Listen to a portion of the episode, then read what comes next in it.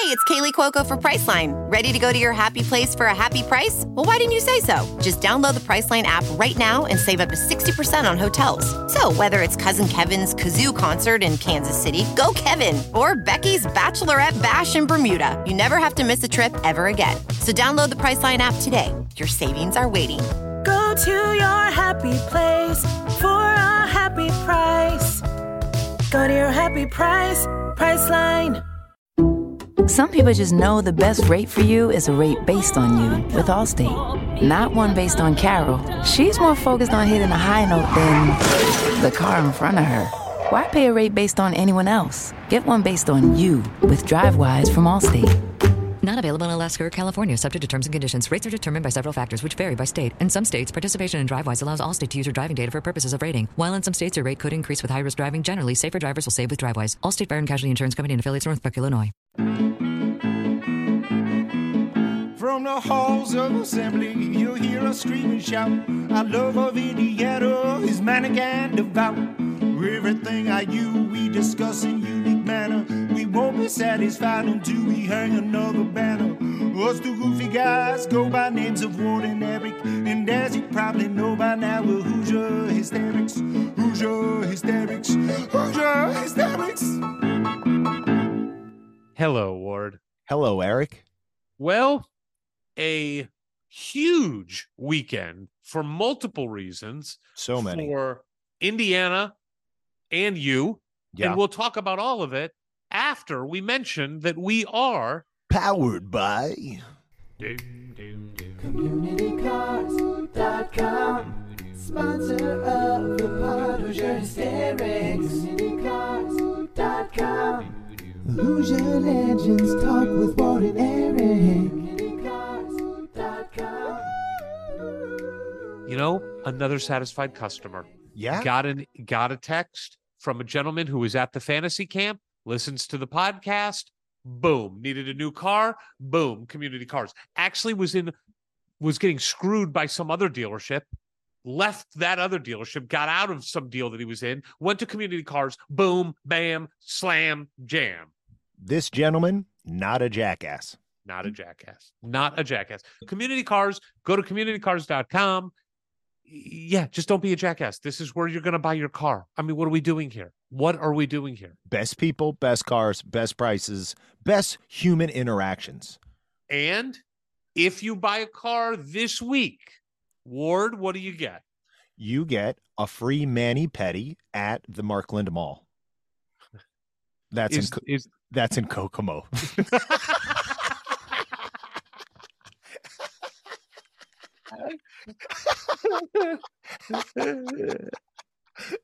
I love it. All right, let's talk about the big weekend. I want to mention just a couple things before we get to the basketball stuff. Number Okay. one, IU women's volleyball, which I have, as you know, become a giant fan of because of just seeing them live in LA, just bonded me to them. And huge weekend where they swept three games that they played in a tournament in Tennessee. Swept them, crushed them. Unbelievable. Uh, I I was not able to watch that. I'm glad they won.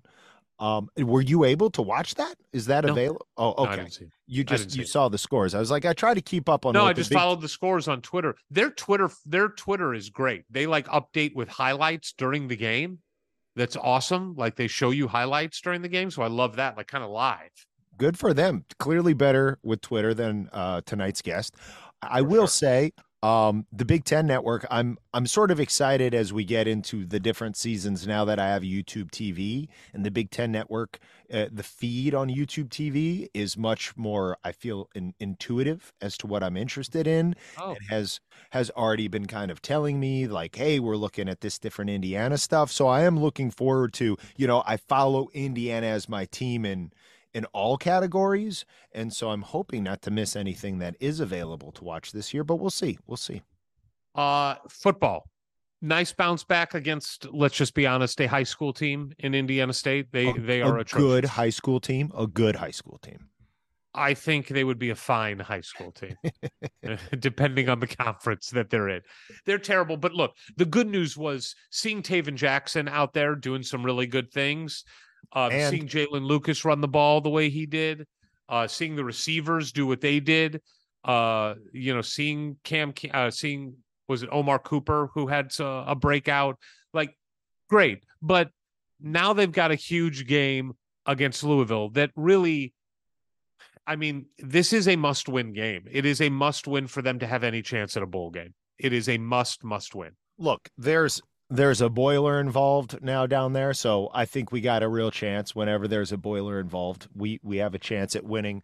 Um, but I will say, even just settling on our quarterback, at least until Dexter's back in the mix, I just feel like that gives us a, a better chance to get in a real rhythm offensively moving forward. Whatever um, you know, the different strengths or weaknesses of quarterbacks are. You just want them to get on the same page as all the first stringers, particularly the receivers and of course the line. And so I I think making that decision, making it publicly, letting it be known uh, so you don't get the ire of neither you nor the general public. But I think that that just bodes well for us in the next few weeks.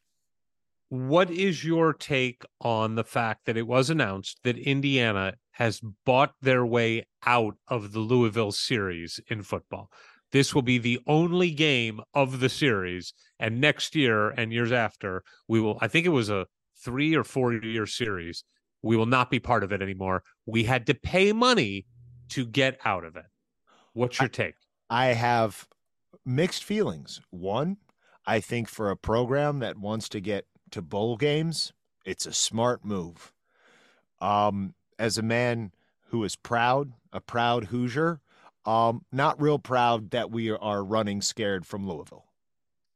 Yeah, I know what you mean. The emotional part of you doesn't want this to be the case, and the intellectual part of you goes, "It's absolutely the right decision." Yeah. I mean, it is absolutely. They should, and they should cancel that Notre Dame series that starts in 2072 because it's not going to be any better then either. Like we should just not be playing any really good teams. We should be buying wins as much as we can in the non-conference, and then hope you get three you know two to three what could what do you play three non-conference games or four three right? Three yeah. Yeah and you hope you're you got to be three and oh. You got to be three and oh. and in the recruiting pitch it's not like upping the ante on one of those non-conference games like oh and then you're going to get this big television audience against Notre Dame. No, you're going to get that against other Big 10 teams. You're going to have plenty of people watching. You're going to be on big stages. So just shore up the wins, get to some bowl games, make your money back that way from the buyout by getting into bowl games and walk before you run. Yeah, and Ward from a recruiting standpoint, the truth is get to a bowl game any way you can because when you get to a bowl game, you've got that several week period from Thanksgiving through the end of the year, let's say, where you're practicing. And that is typically when high school football is done. That's when high school recruits can visit. That mm. is when they do a lot of visiting. Oh. And if you're not playing after Thanksgiving, which we haven't the last couple years, there's nothing great for the players to see. Yeah, kind of so sad so that's why that that is truthfully like nuts and bolts why getting to a bowl is so important from a recruiting standpoint. It just gives you a leg up. We're still relevant. We're still playing. Come see us. Feel the energy around this program when we're preparing for a big bowl game. So all of that matters. Get to the bowl game as quickly i mean as as often as you can. And as quickly. Yeah. And by the way it is funny that the moment that they get rid of divisions is the same moment that we bring in USC, UCLA, Oregon, and Washington. yeah. And did you see that the Pac 12 this year, the last year of the Pac 12, right now has eight teams ranked in the top 25 in football? Oh. We're bringing four of them mm. into the conference next year. So it's not getting any easier. In fact, you could make the argument that getting rid of the divisions and bringing those four teams in makes it harder for us. I mean, I think most of the time I'm going to take Ohio State and Michigan against any of those teams. Penn State would be right there. Wisconsin's good again this year. We'll see if they what do you can. Mean you would take. I would not take Wisconsin over USC. No, no, no, no. I'm not. But I'm saying Michigan and uh, Ohio State for sure. Penn State, depending on the year, you know. And frankly, you would take I over USC, even like like classic well, not, USC not right now because USC has a freak for a quarterback. Yeah. But Um, I don't know. I just think West Coast teams are soft, and they're going to have to come into the Midwest and prove us otherwise.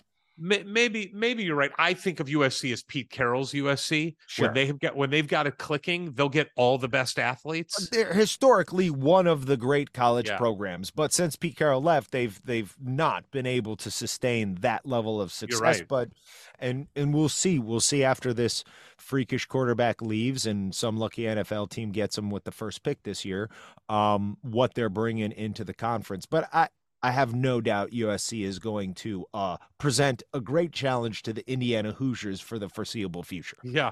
Uh, you had a birthday party over the weekend, I like to think of it as our birthday party, but yes, but it wasn't. It was No. not a joint birthday party. no, it was really well. Look, I feel like the whole birthday thing was downplayed. Now you broke the rules. You brought me presents. I said no presents. I said no presents. What did you do?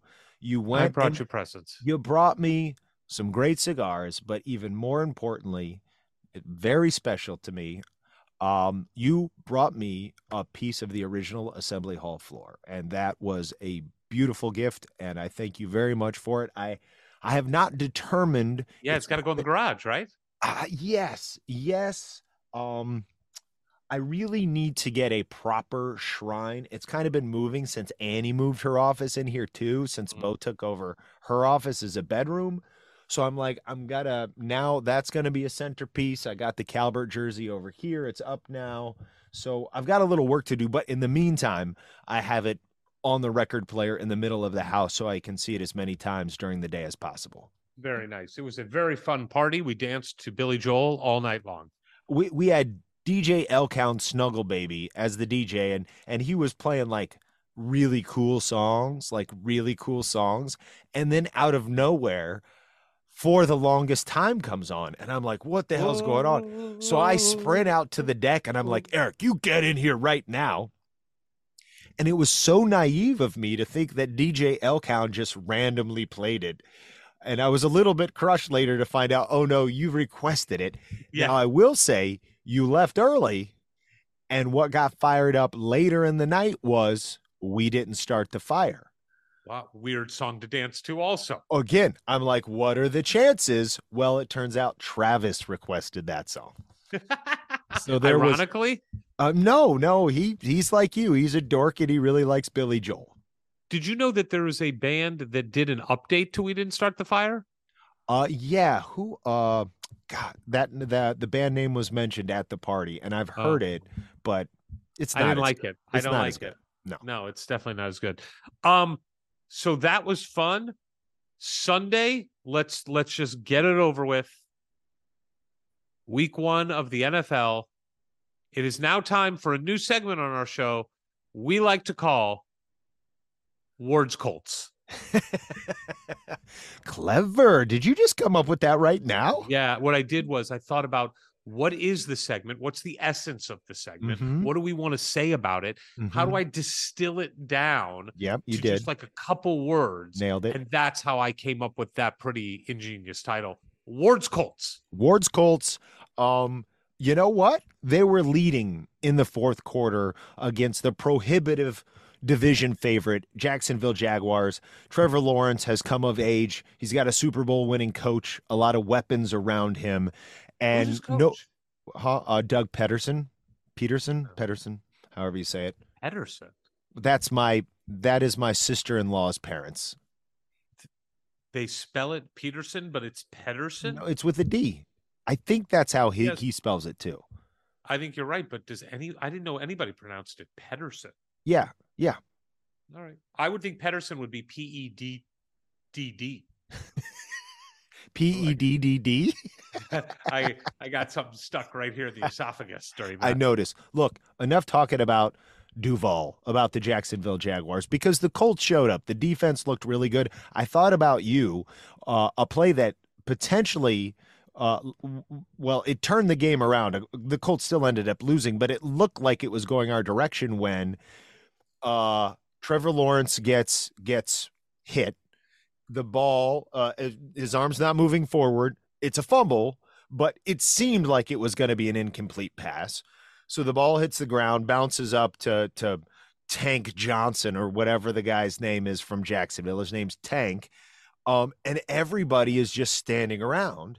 And uh, Zaire Franklin, the uh, fantastic linebacker for the Colts, runs up because Zaire did not hear a whistle because there was no whistle.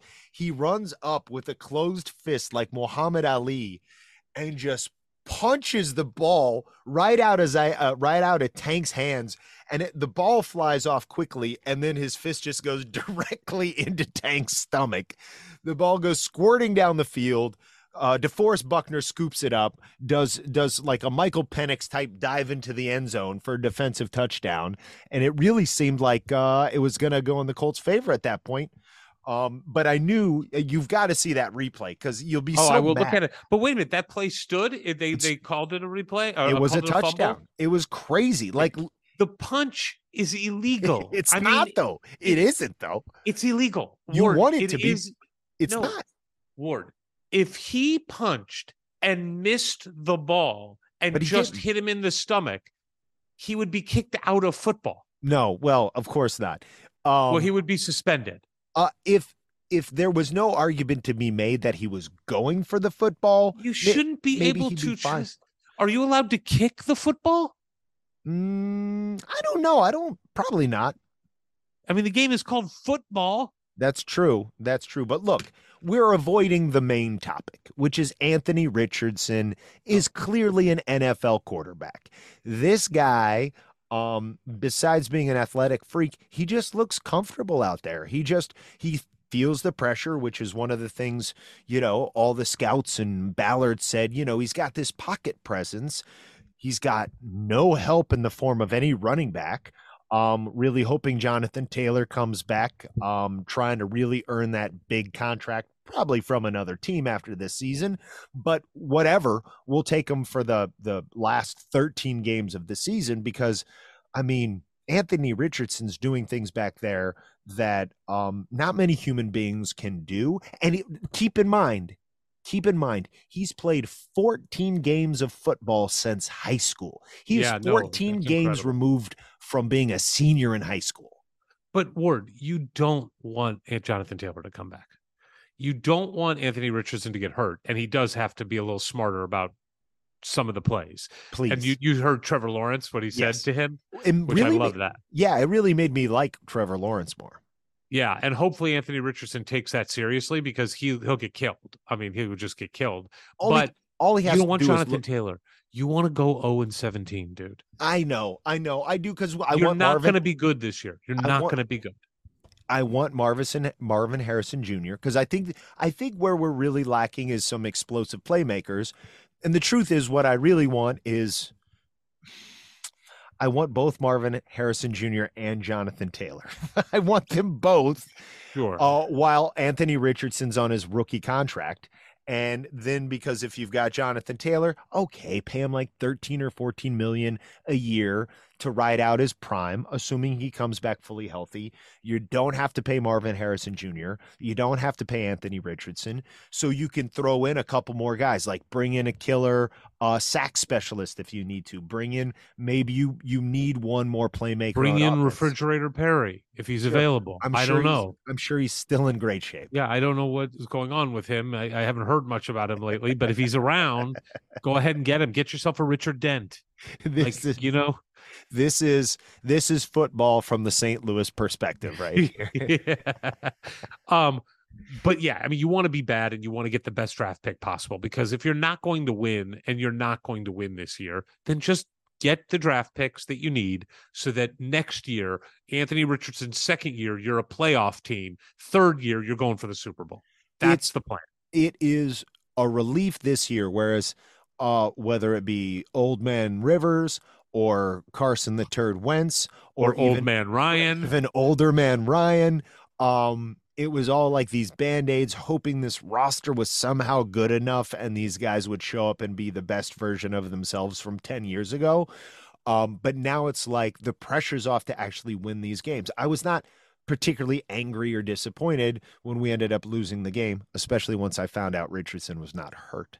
Yeah. Um, That's fair. I will um, tell you, I did watch a little bit of a press conference with Ballard. yeah, I don't like him. I don't. I, I don't know anything about choices that he's made. But the guy, it's fair to say, and I get it, the Andrew Luck thing. Okay, I get it. But it's fair to say that he has not had success on the field, correct? That's That fair is- to say. that is a fact. Okay. His arrogance is totally in inverse proportion to his record on the field. He is so arrogant. He was like, like he's talking about like the way you have to build something. I don't even remember the exact quote, but like speaking like he's got it all figured out. You don't have shit figured out. Your teams have sucked ever since you showed up. You've been terrible. And I just I wanted a little more humility than a guy. It felt like a press conference of like a third world dictator who knows he can just kill everybody. And he's just so arrogant. I was like, I don't get it. I mean, just have some, he should be so happy he's got a job. He should be the happiest guy in the world that he has not been fired. And I get, I don't understand whether he may have made every great decision. No, But if you, but, but, but the team has not been good enough. Just have some humility. Is he known as like a super arrogant dude? No, I don't think arrogance is his knock. Um, I think yeah, look, a lot of people I do think would agree with what you just said. Um, what I like about him is he doesn't shy away from the questions. He takes everything head on. He he does own it. Like um, Does he? Because he wasn't oh he wasn't owning it, but I didn't listen long enough. I was just like, Jesus, this guy is like listening to him. I thought I was listening to like the GM of the New England Patriots for the last 15 years. You Uh, know, Yeah, no, he he's look. They call him BDB, what does that mean? Big Dick Ballard. Oh boy. Yeah, should I cut that out? Is that too No, much? no, no, no, no, no, no, no. But I mean, like, Jesus, he doesn't got- deserve that. He's got he's got swagger. He doesn't deserve that moniker. That that is a that's not a you got to win something before people call you BDB. or or or just drop trow and prove it. Yeah, do that and see how that rolls. Mel Tucker of Michigan State. Did you read that story? I did not. Ward. Okay. Mel Tucker is an idiot. He is a world class moron. Should we get him on the show? Yeah, he could host it. this guy, this guy falls, you know, gets the job at Michigan State, and they're like okay for a year, and they give him a nine, a 10 year, $95 million contract. He is one of the highest paid coaches in sports. okay. He is one of the highest paid coaches in all of sports. Nine and a half million for 10 years. He brings in a woman to speak to the team about sexual harassment. Okay. She is, I believe, either a rape victim or a victim of really bad sexual harassment. This is not going to end well. This is what she does for a living. She comes in and she tells people this is what you can't do. He sexually harasses her. He he the the, the story is that he hired her. She comes talk to the team and staff. They he like calls her and has conversations with her and on a FaceTime with her masturbates. I'm not making any of this up. This is the story. And now she has brought complaints against him and they're firing him. So they're using it as a way to get out of this crazy contract. Yeah, sure. But he's being accused of sexually harassing the woman that he brought in to talk about sexually harassing. And his response is, Yeah, I masturbated on the call. but but it was mute, it was consensual. It was consensual. She wanted it. So do I have to cut the thing out in the interview now? Yes. But you're okay with me leaving that conversation. This is a story that's on the cover of CNN. This is a story that is on the cover of CNN and ESPN.com. I'm not making or exaggerating any of this. no, I He believe you. is- I he believe is you. a world class asshole and a world class moron. I mean, a total moron. wow, wow. Couldn't happen to a better group of people than the Michigan State Spartans. Whine about that, Izzo. Now let's get to the main event of the weekend. It was the biggest recruiting weekend, in my opinion, in the modern era of recruiting for Indiana University. I know Rabbi uh, had talked about it uh, on Reasonable Rabbi and Tactful, Tactful, Trevor. Trevor. versus the Hoosier Hysterics. Check that out if you haven't yet. But on that podcast or on that on that special on peegs.com, you got to be a member, special video program. They Rabbi said that he thought the Cody Zeller recruitment was more important because of ultimately what that did to the resurgence of Indiana. I get that. But it's not two top 10 kids in the class together on campus and a third top 60 kid. Who, This was a giant weekend. who's been playing point guard with the other two kids? all from Montverde, all would just so clearly establish the pipeline.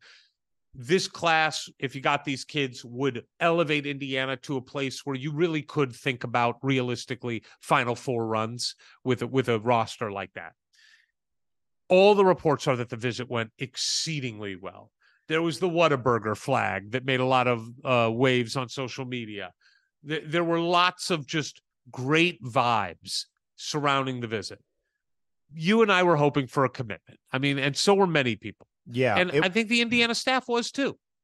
yeah it was it was one of those you we we all have been building to this for quite a while since these visits were announced we all got excited we started talking about the historic nature of three recruits like this coming in together with Malik there with Jalen having just being drafted in the first round to the Lakers and then of course as we get closer to the weekend we get greedy and we're like well it's not just good enough that they're there again but that we want a commitment And we And- were told not to expect one. We were told that. and and that you know even if the staff wanted that if everybody wanted that you got to read the room you got to you know you got to check in with these guys and and you can't force it you can't push it i mean you would as we discussed on reasonable rabbi and tactful trevor you would really really go in for the hard sell but these guys are are you know they're just better than you are at that sort of thing and i'm sure And most things. um, but regardless, I, I I prepared myself not to have a commitment despite wanting one because it's just like I, I don't I don't want to be disappointed in this weekend because just the fact that we have them there again um It is made national news. I mean, the, the the visit made national news. People in the national recruiting world were reporting on the fact that Indiana had this crazy big weekend. Now, what what I think is most disappointing is there are some rumblings that Kansas is really in a better spot than we thought they were coming out of their visit, and that that really opened Liam's eyes. And they've got Grady Dick footage to show him. yeah I they've got that Christian Braun footage to show them, bad timing and they've got two recent national championships. I just read an article that said they've been a number one seed in five of the last seven years. They play in every big major pre conference game. They're the best team in their conference. They are a marquee program. They are the number one program in the country right now with the number one coach. And I don't think either one of those things is debatable or close. That's the truth. With K out of Duke, with Roy Williams out of North Carolina, with Jay Wright out of Villanova, with Michigan State not being nationally a top program for many years now, who would you even put up there to compete with Kansas? are you trying to piss me off No, I'm not. But you know what I'm saying is it's well all i'm saying is we got mackenzie okay we got mackenzie True. damn it you're right. Um, Look, we're in this thing. I, just think we all thought that it was going to be between us and Texas, and we really thought, well, if he wants to get to the NBA and he wants to go to a place that cares about basketball, and it's between us and Texas, we've got that. If it's between us and Kansas, it does seem like more of a fair fight yeah on all those things, and they've got some things that we don't have yet. Um, so I think that's where some of the reservation has come. That that when Bill Self decides he wants somebody, Bill Self's going to go try to get somebody, and you can never discount him. But we are in this thing, and there is no way Indiana is not going to do everything they can, including Bill Self was at Montverde today, mostly because he's recruiting Cooper Flagg. That is why he was there. But clearly Liam's there. But he did an in home and all that stuff with Cooper Flagg, not with Liam. Mm. I believe that the Indiana coaching staff will be in Montverde in one week's time. Good. So again, hitting Liam and Derik before Liam has his September 22nd, uh, September, whatever that is, his visit to uh, Texas. That's his last visit. So I think things could move fast after that, unless he cancels the Texas visit, which is possible. And then Derik Queen, from what I have heard, his last visit is Maryland. October 22nd is when that ends. So nothing's going to happen with Derik till that visit happens. Look, this is the conversations, the fights we want to be in. This is what Woody said he was going to do when he showed up was to get us back into the conversation. And I think with with all your accolades for Kansas, which are not really debatable, it's that we just took a guy from them and we're we're in a dogfight with them for another top 10 kid right now. And uh that they did they did take a kid from our backyard, who? Flory. Yeah, but we I mean, correct me if I'm wrong, but we've wanted Derik more for a long time. No, You don't know? no, no. I would not say we wanted him more. Really? It No, was- I, I no, no, no. I'm not from a staff, a whole staff perspective. No, I think they really wanted Flory. Oh, I I think they wanted Derik for longer, yeah. if that makes sense. But I think there was a window where they thought they had a real shot at Flory and really wanted him. Yeah, well, okay, it's one and one. We'll Yeah. see. We'll see who the tiebreaker goes to, but this conversation a couple of years ago is pretty unimaginable. You know, you weren't seeing Totally agree. you weren't seeing Archie stepping into the ring with Bill Self and having any kind of puncher's chance. That was like Glass Joe versus Mike Tyson. we weren't even recruiting those kids, Ward. Like that's the truth. We couldn't even get traction to get those kids on campus, let alone two of them from Montverde on campus at the same time. I mean, we could not get traction with the national kids. Yeah, I mean, we couldn't land Trey Kaufman over Purdue. We couldn't land Caleb Furst over Purdue. You know, we we struggled, and the national kids we couldn't even get to come on campus. this is what I'm saying. Like, look, we will all freak the hell out if we lose Liam and then Derik decides, ah, maybe not.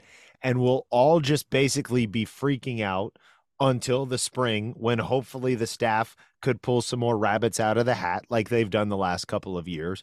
But hopefully we won't have to do that and we'll we'll we'll get a couple of these guys, you know, obviously I think Woody's going to be on the East Coast talking at at Boogie Fland's school soon and This Boog- week, this week. Yeah, Boogie's obviously still uh, a high priority target here in this class. So let's enjoy that we've come this far in in the time we've had Coach Woodson with us, and he's put together his Avengers staff of recruiters, um, and just put out good vibes. I I do. Was it on the reasonable Rabbi tactful Trevor that w- w- Rabbi was giving accolades to the IU fan base for getting better at social media, like I that. remember. Maybe it was on Pigs. It's you know so much Rabbi wisdom, so many places, but that you know the sort of uh, negative aspects that can come with having a insane fan A base rabid fan base, yeah. yeah on social media is that we're we're kind of figuring we're we're part of the team here and trying to get these guys to come and and obviously it's a lot easier when games are being played and mad fans aren't getting on there and saying nasty things about players but I do think it's uh, a real advantage uh, that we have right now you know go back to the NIL collective. You know when you've got thousands and thousands of people who want to help however they can well how can you? Give it to the collective uh, go to games uh, show up at a tailgate and cheer one of these kids names. You know th- these are all the ways that in this modern age of recruiting individual fans can make a real difference and just keeping the positive vibes going on social media not even necessarily don't don't even shit on Kansas or the other programs just keep giving those players Indiana love and and keep your fingers crossed I guess Yeah, I mean, it's all we can do. But uh, I agree with you. HHNIL.com. NIL's a player in all this. We know that. We know that when we sign these big time players, they expect big time deals, and we've got to keep doing that. HHNIL.com. Uh, we got a fun one today. one of our favorites. He's he's the best. Here comes our guest. Here comes our guest. Ladies and gentlemen, we have one of our very favorite people, one of our very f- favorite guests with us tonight. And yes, he is doing this from his parents' living room. That's not how we started this, but that's where it ended up. Eric, who is this delightful human being who we're happy to speak with no matter where he's located? It is strange to say he's doing this from his parents' living room and not be one of the players on the team. That is a strange thing to say. But, ladies and gentlemen, we are talking to someone who hails from Bloomington, Indiana, where he attended Bloomington South, where he became Mr. Basketball in the state of Indiana 2009, where he led his high school team, Bloomington South, to the state title his senior year, the Gatorade Player of the Year in Indiana, a career 44.2% three point shooter. His worst year shooting at Indiana, by the way, was 40. 0.2% from the three point line. Third all time in career in threes made at Indiana. Fourth all time in shooting percentage from the three point line. Third team academic All American. Two Sweet 16 appearances, a Big Ten championship, a number one seed. And then he continued his professional career overseas, where he played in multiple places before he found a home in Germany. Ward, you want to throw in some German real quick? Ja, ich sprechen Sie Deutsch. Ja. Okay, good, strong. That's almost as good as our Daryl bit. Um, and then, of course, he returned to Indiana, where he became part of Mike Woodson's staff. He is in his second year as part of the staff. He is the team and recruiting coordinator. Ladies and gentlemen, we're talking to one of the all time greats as a player at Indiana, and he is part of what will definitely be the resurgence of the Indiana basketball program. Please welcome Jordan Hulls. Jordan. Ward, I'm very, very impressed by your German. That was very good. Oh, Yeah, thank you. Very good. That is that is it in its totality. Uh, Jordy, do we need to keep our voices down? Are we going to wake up your parents? No, and even if you did, they would not care. But no, you're good. I got these are these things are working out here. Great point. Okay, so Great point. just just to bring everybody up to speed here, and Ward, feel free to use the B roll to to do this for the video podcast. this started in Jordy's house, and the Wi-Fi signal was like he's using an AOL dial-up modem. and after realizing he couldn't fix that, he just says, "I'm going to go to my parents' house," and he just walks his computer because his parents literally live next door to him, and now he's in his parents' house stealing their wi- Wi-Fi, which, by the way, is the same Wi-Fi he was stealing at his house. Mhm. yeah, yeah. No surprise. It's much stronger now that he's that much closer to the signal. It's amazing how that technology works. um, so look, we got a lot to talk about, but I got a couple things I want to discuss right off the top. First, I appreciate that you are not showing off your wonderful head of hair today because I don't need that with Ward always on this show. Yeah, Uh, give us a peek. Give us a peek. Oh, Look at that full Look at that. Even under the hat, it's good. Yeah. I just laid with all my kids. I had to get them down to sleep. So Pretty good. yeah, Pretty solid. All hat right, was we're going to talk about kids bet. because that's changed since the last time we talked. But I want to start with something non basketball related to get the ball rolling. All right. You are maybe the nicest human being I've ever met.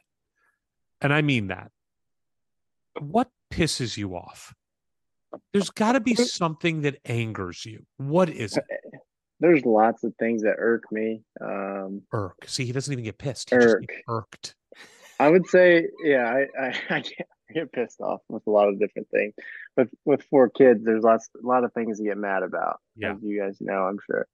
Um, what really irks me, not being organized. Uh, that there's like little things like that with with my kids.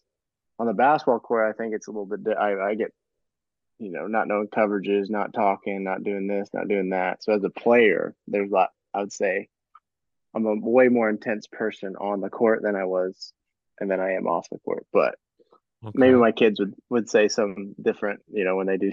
but- what about like you talk about organization what about like you know we've we've walked by your office we've seen your office it's very tidy you you keep it you run a tight ship your whiteboard Mhm. is very nice good handwriting does it piss you off when you see like a whiteboard with just stuff all over the place does that like do you want to go erase it and reorganize it in some ways, but I also understand that people are organized in their own ways too. Like I have an organized chaos with mine. You know, like sometimes I have 20 post-it notes on my desk to keep me organized and it doesn't look clean and tidy, but in my brain, that's just how I function. So some sometimes it's like that.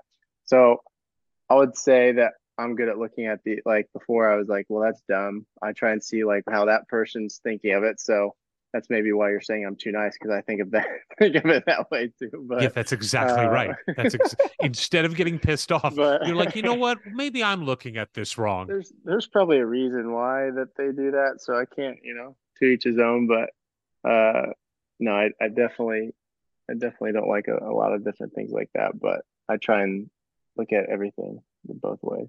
Well, you obviously are in a position where organization is key. Organization amongst many people is key.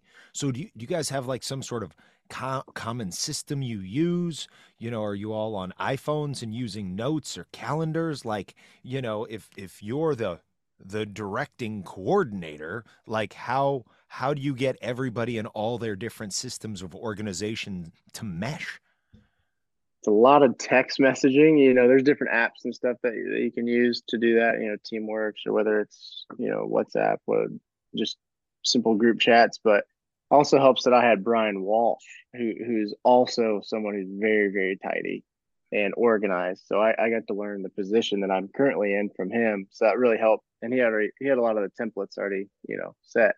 So like I just do it and then I see how it's supposed to be, and I'm constantly last year just constantly just learning exactly how things because I've never done visits or just everything is a lot different than when I was in college. So just going through that process on the other side and having someone like him who did the same exact job before me have it be so tidy, and then I could you know add my own organized chaos to it was really helpful. But um, yeah, a lot of text messages, a lot of communication, just like on the basketball court, you got to communicate in the office being up front, um, get ahead of things, and just you know following up with people. Those, those kind of things that don't seem like rocket science, which they aren't. It's just you have to be very diligent about those kind of things. Who's the least organized member of the coaching staff? Least organized. Yeah, yeah. Wow. Um, least organized. It's definitely Woody. I mean, I think, but again, I think he has his own organized chaos. Like it looks like craziness on, like you know, in our meeting rooms and stuff like that sometimes. But I think he knows exactly where things are and like when he put it when. You know, what I mean. Uh, So if I had to say, it's probably one of the GAs, but Mm. That's Yeah, good. You can't on get in trouble by calling probably them. Bennett. Probably Bennett. oh yeah, Ben and Munns. All right, Yeah. good. Put him on Front Street. Um, yeah.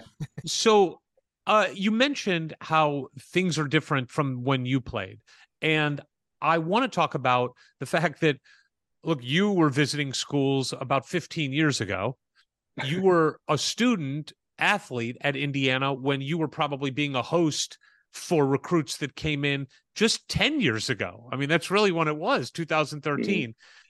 How different and and look, we know we can't get into specific conversations about recruiting at Indiana right now, but we can talk in general um themes. How is it different as far as what you see now being behind the scenes on setting up a big time visit versus what you remember as being uh, a a player and an athlete at Indiana when big time visits were set up? What's what are some of the main differences? Yeah, I guess, you know, when I was going through it, I didn't know what all went on behind the scenes, but there was also just thing like photo shoots and those kind of something as simple as that. It's something I never did, or I don't even think we're allowed to do that. Hmm. I must have been the easiest recruit ever because I didn't do any. I mean, I'd stayed at my house for my official visit at, at Indiana. Like, I'd, I was like, you guys don't need to waste your money. You know, that's dumb. Yeah. Um, but uh, yeah, I, I would say like stuff like that. Um, and then just the overall production of it now is, you know, social media was growing when I was in college. Uh, you know, Twitter, I got, I refused to get it until I was like a junior in college or something like that.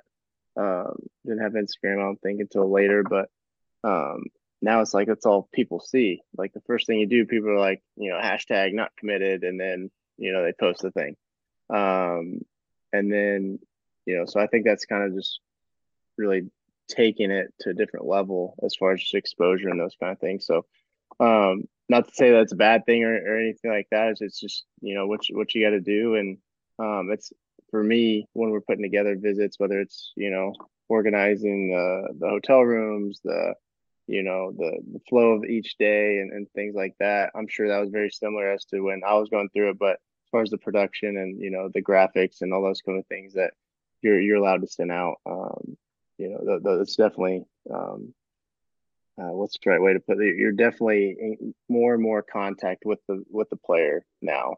Um, Hmm. I would say than when I was going through it, or maybe I was just like, you know, I'm ten minutes from home, so yeah, maybe they just didn't maybe care. yeah, maybe they just didn't care. They knew So they had you I'm in the bad- bag. Yeah, I'm a bad person to uh to Yeah. uh to say because They I were only took- working on they were working on Cody's graphics. yeah, exactly. Like, yeah, we, well, we got him. So, uh, no, it. I only went to. I, I visited uh, Purdue unofficially. I went up there, and then I just did my official visit here. I could have taken others, but I, I decided I wasn't did. going to. You made the right call. So- Yeah, I think we took one whiff of West Lafayette and turned right back around.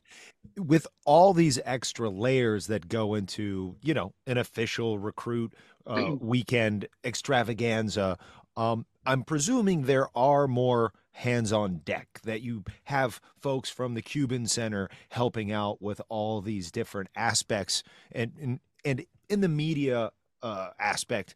Is that something where you can just delegate or it even doesn't really get to you? You just know okay that group has that and i'm i'm focusing back over here making sure they can get to their hotel. Yeah, I mean, from you know the GAs or whoever it is, whoever has ideas or anything like that, you know, it, it everybody's on the same team. But the Cuban Center obviously wasn't there when I was there, but now it's such a great resource for us who can make different content with the videos, with the pictures, with you know, send them creative graphics uh, of certain things that tailors to that particular kid. You know, back when I played, it was just like here's a handwritten letter, which are, are cool. I, am a hoarder, so I have every single one that I ever got. But you know, you, you're just kind of just like more like letters um, from the school as opposed to now it's like more tailored. You can send them this text and it's this post that they can, you know, whatever it is. So, um, but it's definitely a, full team effort. Definitely not just me by any means at all. Um, and again, it's only only I've only been doing it for a year and a half, so there's definitely things that I'm still learning and like I'm like, okay, yeah, you're right. This, this, this, this goes with that. But what's been the biggest surprise so far from the time you took the job the the, the thing that you just did not know was going to be a part of the job description when you said yes um, I asked a lot of questions before I took the job, so I kind of have, you know, a good feel for what exactly I was be doing, was going to be doing. Um, but you know, whether it's, um, I say the, I would say the biggest surprise is just how much goes into just putting together a visit. You know, um, just logistically, and all the different things and different people you got to connect with within the university. Okay, well, we're not the only people there, so if you need this meeting room or that meeting room, you know, there's so again, being organized, I, I had to make a checklist. Like I'm doing this. I got to make sure I hit all these before I, I can even feel good about checking it for the fourth time before the kid gets here, you know? So I would say it's just all the different steps actually go into just as simple as it sounds, just bringing a kid in and, you know, the flights, the hotels, the meeting rooms, the, okay, well, this sport has a meeting in this room. And, you know, it sounds simple again, but it's just a lot of No, different communication, yeah, communicating with other, other departments in the university that you, you got to really try to uh, coordinate with. And um, for me, uh, just playing basketball my whole life and then having to come and do that, I had no idea. I mean, you you could, I guess, if you sat down really hard and thought about it, you're like, oh, you might get to that point. But I think that's been probably the biggest surprise. So let's talk uh, hypothetically for a second. Let's just say hypothetically that um, there were a few kids that wanted to visit on the same weekend. Um, and you, as an Indiana staff, had to put together a visit for, I don't know, call it three kids. And that, uh, how can you walk us through just how the duties are spread out? So, what th- there's obviously creative ideas that are pitched. Hey, let's do X, Y, and Z. And those I assume come from kind of everywhere. then ultimately is it Woody who decides yay or nay on kind of all the creative ideas? And then where do you fit in on bringing those pieces all together? You talked about logistics. Can you just, again, hypothetically, walk us through what you would be doing in a case like that? Yeah, so again, you can kind of tailor it to like there's lots of different things on like on the campus that might be more interesting to a, a recruit as opposed to someone else who could be on the same visit or a different visit. So let's say we want to take them to a different department on campus and meet with them. There's a piece to the puzzle that we would add, but you only have so much time within a day, and you want to make sure that they get their basketball stuff in as far as like the basketball meetings, the whatever other meetings we want to have. So making the flow throughout the day and making sure that one coach isn't probably you don't want to make him wait or you know do anything crazy um, or make anybody else wait. Uh, so it's trying to just making sure the timing of everything kind of meshes, and everybody's very has been great as far as like, you know, well, we get 30 minutes behind, or you know, breakfast takes a little longer this day, or you know, whatever. Um, but if we had multiple recruits, or if it's just one guy, uh, the same thing applies as far as you know beforehand. You got to make sure everybody's in line. They know what times they're going at, obviously, and um, again, as a group of coaches and a group of people who know the recruits and uh, our relationships with them, we make sure that we get the right order of meetings or you know uh, the timing of the days. And of course each weekend can be different with whether there's a football game there's a tailgate there's a you know a million other things that could be going on. But um yeah so you kind of just lay out the day that way. You want to make sure they see coach cliff. You want to make sure that you know they see coach uh, tim McGarl they got to see uh, the facilities, you you know your videos, your, your, all that kind of stuff. And does that all fall on you, Jordy? Is it then your job to kind of really lay out the schedule? And once you do lay out that schedule, if that's what your job is, do you then like have a meeting where you walk everybody through? Here's the Yeah. agenda. Yes, yeah. So I get I get feedback. I'm not afraid to ask questions. So like, do you like this idea? Before I come, I probably have like three drafts before I get to my final one that I'll present to the group. But I, I just asking the coaches if you know if this is this coach's guy that he's talking to the most, then that all right. wh- what would you like to do? Who who do you want to meet with? Blah blah blah blah blah. And then yes, coaches meeting. You you ask, okay, here's the flow of the day. Do we like it? Do we not? When's practice going to be? Um, you know, kind of formulate things around our our current team too, because we have to make sure they're taken care of um, with our practice that we need to do with them, and then um, yeah, go from there. But at at the end of the day, like it, it they always go great just because we're we're a great staff to work with one another, and we try to make it the best best experience possible. Um, so it makes my job easier because everybody wants it to go well. So we we do um, you know a good job of communicating on all right yeah that, that works best and let's let's go ahead with that one And how often do you end up having to to put out a fire or improvise in the moment because uh, maybe they're not interested in that major anymore, or you find out uh, somebody in the family's vegetarian and you need a different restaurant? Does that kind of stuff You come up? Yeah, out that- Whataburger doesn't serve vegan. No, I'm just hypothetically, hypothetically.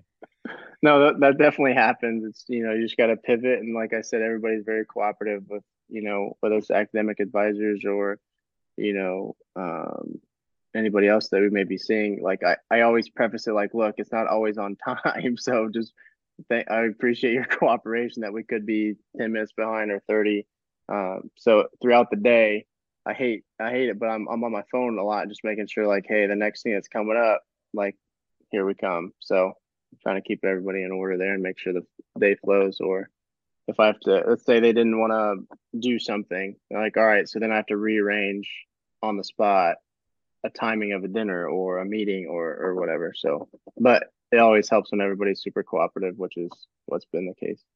You come from a life that is very quantifiable right? You shoot a certain percentage your team wins or loses you help your team win or lose you know at the end of the day whether you won or lost clearly in this game recruiting you want commitments but there are only a few commitments that happen every year and they take a long time. The rest of us mumps that are just in the regular world of working you have to get joy out of the process of work and and you know knowing that you've got certain things to do and when you accomplish those you feel a sense of accomplishment.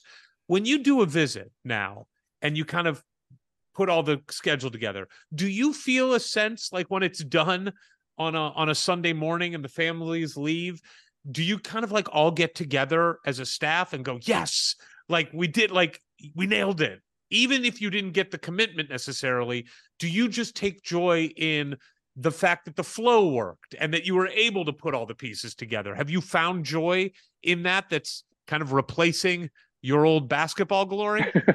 I don't know if uh, organizing a visit will will ever replace winning a championship, but sure. Um, but uh, better get used to it.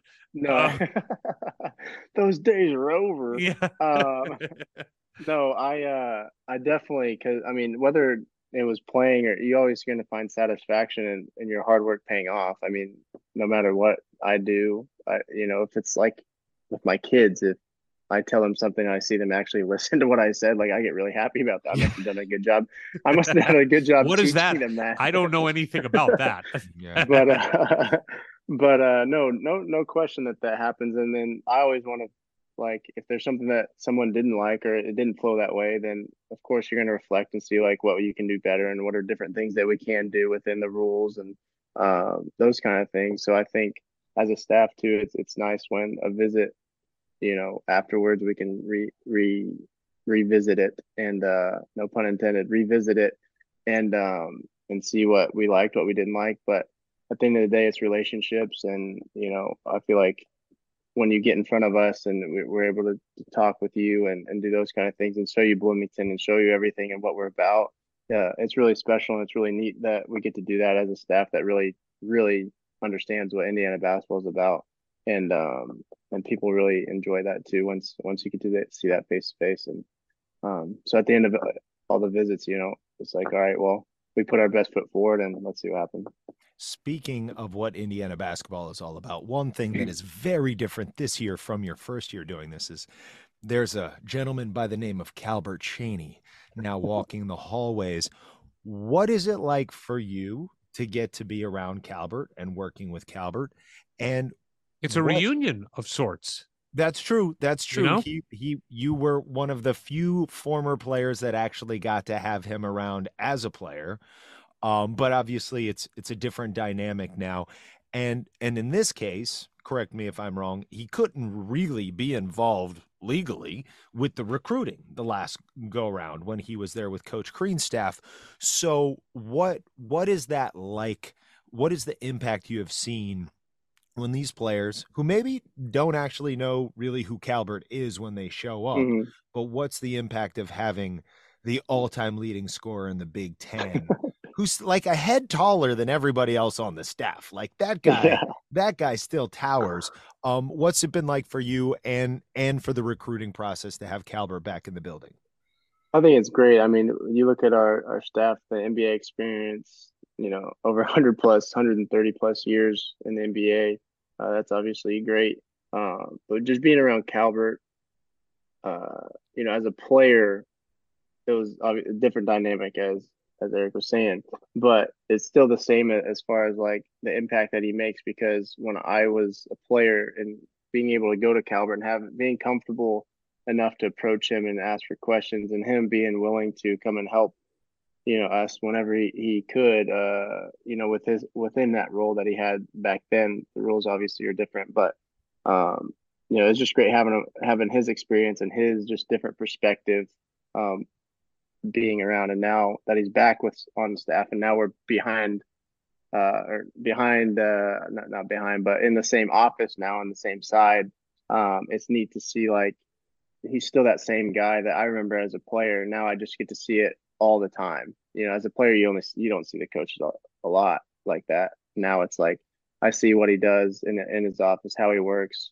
how much he cares about this place, and it, it's really cool to see that. And he's going to help our guys tremendously just just with his his uh, presence alone, um, but obviously his experience and what he can bring uh, basketball wise, and just being a great person and the relationships he's able to build and he knows what it takes to get to a final four to you know um, get to the next level and those, those kind of things are you, can't put a price on that it's, it's it's a it's really cool that we get to have his experience do you bust his balls and Woody's balls that you were the only Mr. Basketball in the state of Indiana on the staff? that that has been brought up, and I do not rub it in their face, but I I I do have that little. You guys have seen my office. I have like that little Mr. Basketball thing, and they're not anywhere to be found on it. not not to say that they that I should have or you know whatever, but Hey man, Um, you won it. They didn't. I did. Um, I did. I did. you can tell though, like they they will laugh about it, but it bothers them. Like there's I, th- definitely I think it does. right. as it as it should. It should really. I mean, it's unbelievable. Um, not that the other guys who won weren't great players, but when you look at, it's hard to. It's always easier to say and look back like, well, what do you mean Calbert Cheaney didn't win Mr. Basketball? Well, he was he was hurt, so he had that. Yeah. That that Yeah. was Woody wasn't hurt. that's true. Um, hey, there's two in Mr. Basketballs on the on the in the program right now, right? Jordy and Anthony Leal, and Calbert Cheaney and Mike Woodson aren't. two kids from Bloomington South. Mm, must be something in the water. I think uh, Calbert has scored more than both of us combined, so he can. his his is way cooler. Uh, I, can I ask a question about social media? Because you mentioned how important social media is, and things get shared on Instagram and Twitter. And you guys, I think, actually, again, we can't talk specifically, but it seems like there's even a new wrinkle that was thrown in recently where videos are getting posted before the visit's even ending, which which seems like a new a new trick up the sleeve, which is very cool. But let's talk about Twitter. I think it is fair to say, or X as the kids called call it. X, Eric. Yes. Yes, X. Jordy, you're the worst tweeter of all time. I don't tweet, Yeah, I know you're all. awful. You are awful. do you know? I don't. Do you know? No, you do. You repost and you like. Do you know what the last tweet you sent was that you actually typed? No, I actually typed. I actually typed one to my buddy the other day, but it was Did you delete it? no, it was about his PSP or something. He had That's a portable weak. PlayStation. But Yeah. I don't. Po- I have.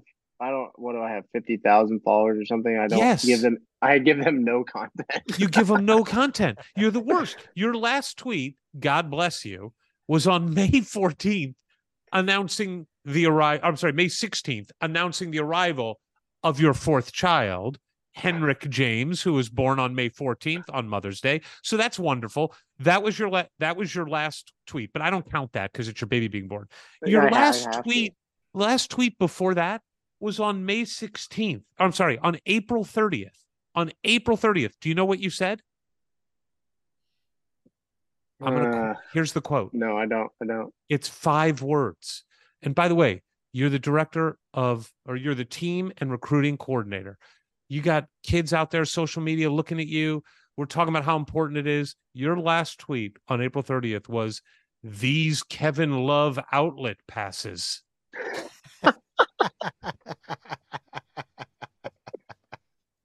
I appreciated how great they were. I guess nothing about my wife, but Kevin Love. Just Kevin Love outlet passes. Will you promise when this comes out tomorrow that I will send you a link? Will you actually put out a real tweet and say, "Hey, Hoosier Nation went on the hysterics. Check it out." Will you will you commit to that tweet? yeah, yeah, I got you. I I can do that. All right. I you know when I'm not I I'm not I'm not on my phone like that. As I, I am on my phone a lot, but I just don't like, hey, I gotta tweet something, you know? And Do then I get home. Yeah. Do you think it's because you played in the era where, like you said, it was on the come up, but it wasn't as crucial to everything? Do you think that's why you just, it's not something that like you ever had to do? And you weren't in coaching for 10 years when it became popular. So mm. do, do you feel pressure to like become more of, you know, well versed in social media?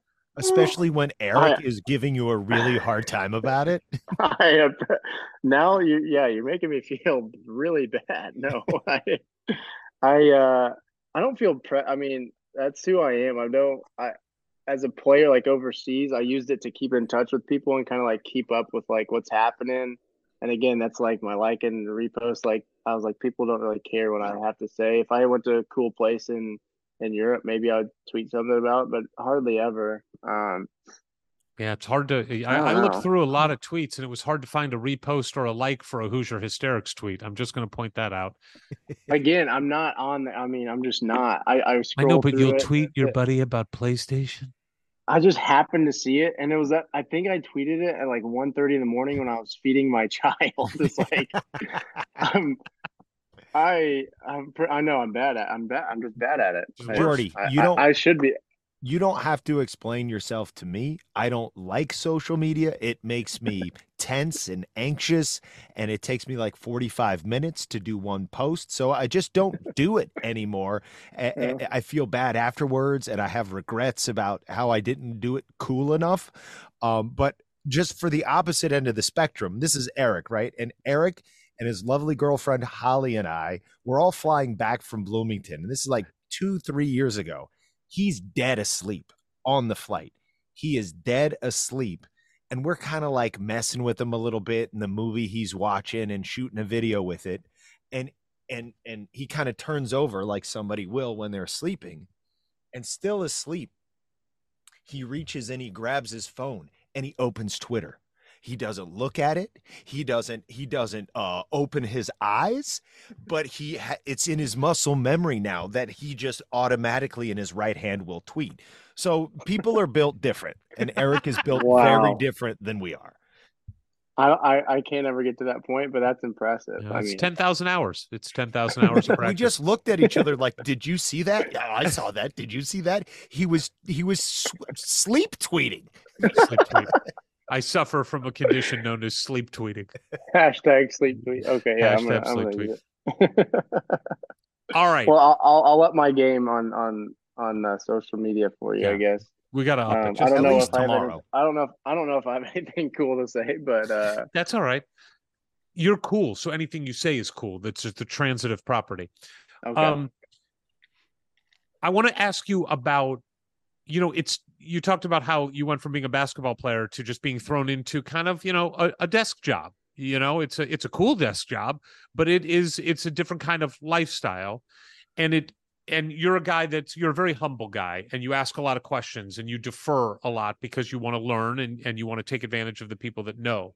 But over the year and a half that you've been there, are you getting more comfortable with the side of it where you can pitch ideas? Because so much of recruiting is like the little creative ideas that that Indiana has become known for, truthfully. Like they, I mean, you guys do such an amazing job. But I would imagine, like, if it were me, I'd be a little gun shy at the beginning, coming into a group of people who have been doing this for years.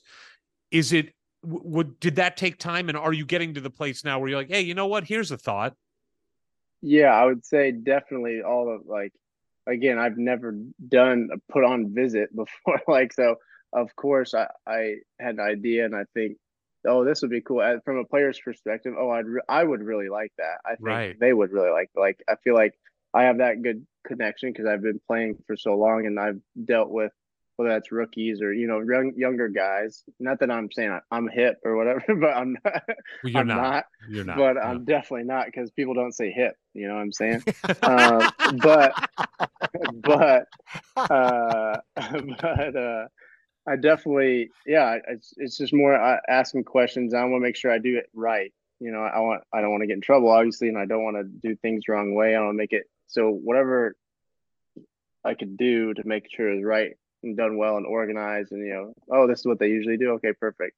Now I would say yes. I'm more comfortable with like um, whether it's a different idea or even you know just going out and doing it not myself but like being proactive about it initially and then coming back say hey do you like this idea? I got this this this lined up if we want to do that you know stuff easy little things like that i think i'm getting more comfortable with.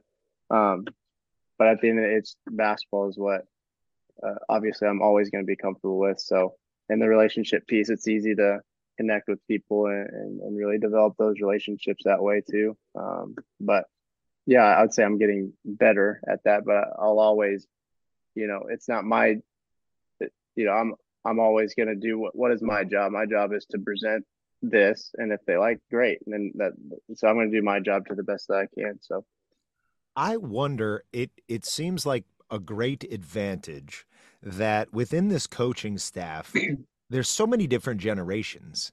You know, you have from Woody uh, to Calbert to Kenya Ya to you to to the you know the GAs um, and even the managers and the players. When you guys are figuring out um, what's working in recruiting now, are you um, are all us old heads who you know th- think what we think is hip or cool? Do you find even yourself being on on the younger side of that group, um, leaning on the guys who are still undergrads or or just graduated to be like, hey, is is this something recruits are actually going to be cool, or is it just what a guy in his 30s thinks is cool?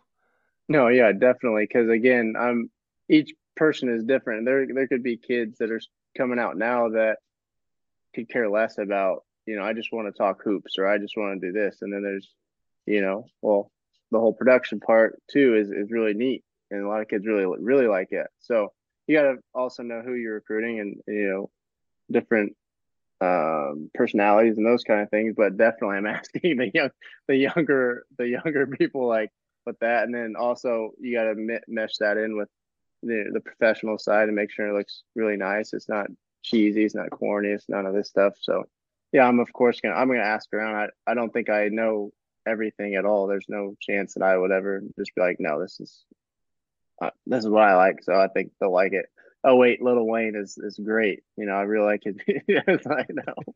Yeah, I was going to ask when when last year's Hoosier Hysteria was booked. Did you pretend to know who G Herbo was, or did you ask and admit freely that you did not know? No, I I'm not ashamed. Like I know, like I don't I don't listen to anything. It wasn't on my iPod when I was in high. You know, I mean, it's like sorry, but I mean, I'm sure he's really cool, but no, I if, don't. If they came to a 2008 or 9 Jordy Hulls and said, listen, we really want you here at Indiana. We're going to do this Hoosier Hysteria. What music act can we book back in 2008, let's say, to get to, to really, really impress Jordan Hulls? What artist would that have been? I, I don't know if like that would have been cool if I could have picked like a Lil Wayne or uh, Drake was just like brand new. Everybody loved Drake, um, but I love all sorts of different types of music. But so like on on a visit for me, it would have been more of the basketball the stuff. It wouldn't have been like you bringing in somebody that's not like oh that'd be cool, but like if they landed you know. Toby Keith, that wouldn't have gotten you going. I mean, I like country too. It's not don't get me wrong, but like wait, Mac wait. Miller, like Mac Miller was uh he was uh he came to campus too when I was in college. Like it's just a different era, but I uh at the end of the day, like I would never have chosen school because oh Lil Wayne and Mac Miller came. So you know. yeah. Okay, but but, but oh, go ahead. It would have been really neat. It would have been really cool. You know, that definitely plays a part in it. It's not it's not one thing that it's it's the whole mesh of things, which is what's cool about the job is like it's not you gotta do a good job on everything. You know, it's like Jordan, really somebody's somebody's poking their head up back there. Is there is there a four legged friend? Who who we got? Oh, I think it's Opie. That's my dog, Opie. Did he come over looking for you? No, I don't. He might need to. You need to go outside, buddy. No, he's good. he's good. Opie. Oh, after Opie is, Taylor's. Why oh. is that? What he's named after? Mm-hmm, that's for me and my wife. Matt, you got you got to bring that back. I would love to. Was, I miss that place. And the you Nas should bring back. were great. And there's not like I'm gonna. I'm sure I'm gonna piss some people off here, but Opie Taylor's was an awesome burger joint, mm-hmm. right? I don't know where the. I mean, I know people go to um the place on the what side. Ward, where's the place near Culver's? I mean, Culver's is a good spot, but it's not oh, like a burger joint. Like, what's it called? On the west side of town? No, Hinkles, Hinkles, Hinkles Hut, right? But yes, he goes. There, there's no great burger joint in on Kirkwood or in the square. There needs to be a burger joint. If I didn't, uh, if I had some more, uh, if I didn't have more kids to feed, I, I would probably go and do that. Well, let's talk about the four kids because okay. back in May, back in May, you did bring Henrik James into the world. Henrik, inspired by your German stay. Correct. And I did tweet about it, you said. So you it's did. really important. Um, Henrik is is uh, German for Henry. So yes, we name he's thanks, our only thanks, child. Man.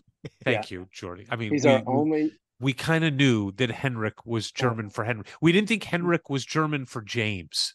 No, but he is our only child that will never live in Germany. He's the only one with a German name. Now let me ask That's you cool. this That's cool. because you you got German citizenship, did you not? Uh, I did. I did not. I could have.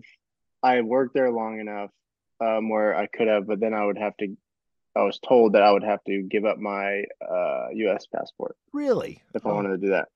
But Leo, my second son, was born there, and he could have been dual citizenship until he's 18, um, and then he would have to choose when he was 18, German or American. Interesting. Interesting. But me, me and my wife aren't German, so that's why we don't have the passports, and why my kids don't have the passports. What are you? What's your heritage? No idea. I looked to see if it was German so I could get a passport and you make a little bit more money that way, but I, I have no idea what I, I'm definitely not German. Have you, You know- you've never done like a 23 and me? No, I barely tweet, so I barely, I definitely haven't done that. I look. I Uh, my family just got me for my birthday ancestry DNA. We're about to dig into the genetic pool and see what's going on. So if it goes Shallow. It's going to come back, just say shallow. just like I didn't know asshole was a race. Interesting.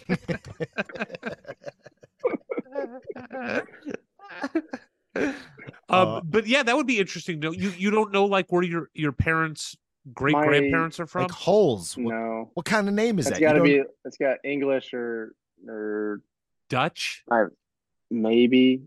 But my grand, my grandfather knew, but uh, we only talked tubes. Next so. time we're in Bloomington, let's steal some hair from I got plenty. I got plenty, so we Okay, can. we get it. Find We that out get for it. me. We get it. so what's it like having the fourth that is too many kids as as i've said to you it's just too many but i i love all your kids that's wonderful for you. But you seem tired and and it's late but but you've got four kids and their ages ages like four months through what? Uh, my oldest is six for two and a half, three and a half months. None of them can even have self-preservation yet. No Yeah, my oldest Jack, he's pretty self-sufficient, but he's yeah, he's not uh he's, not all he's there with that yet. So he's only six. I sometimes I forget that and I treat him like he's fifteen. yeah when you got fair. four you're like yeah yeah go play with the knife i get it Come on. Yeah. Um Are- but Jordy, yeah, my wife's my wife's a saint.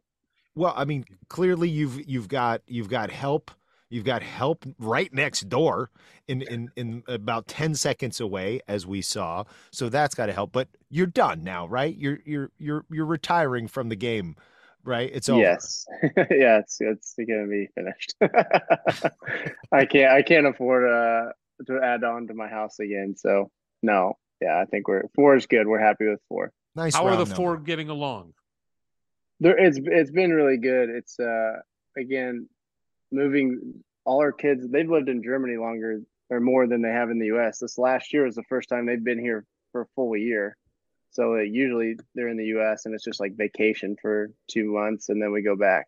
Um, so that was like an adjustment throughout the year. But now that their summer was a little bit more difficult because we had the renovation. So we're over here with my parents and we have four kids and it's like they're not in school, there's no routines. And it's like throw them in every single camp possible so my wife can have a break uh, during the crazy uh, off season um, with recruiting and all that good stuff. But it's been really good. It's um, it's nice because I've still have some friends here from my high school buddies, college buddies still live here, um, and they have kids that are around the same age, so we can all see our kids grow up together, which is neat. And um, now that they're back in school, they're they're adjusting, they're they're doing all those things that you know we feel like we're finally finding a rhythm with that, even though we we've been out of our house. But that that really does help, and helps my wife because it's uh it's a lot different lifestyle as we've talked about.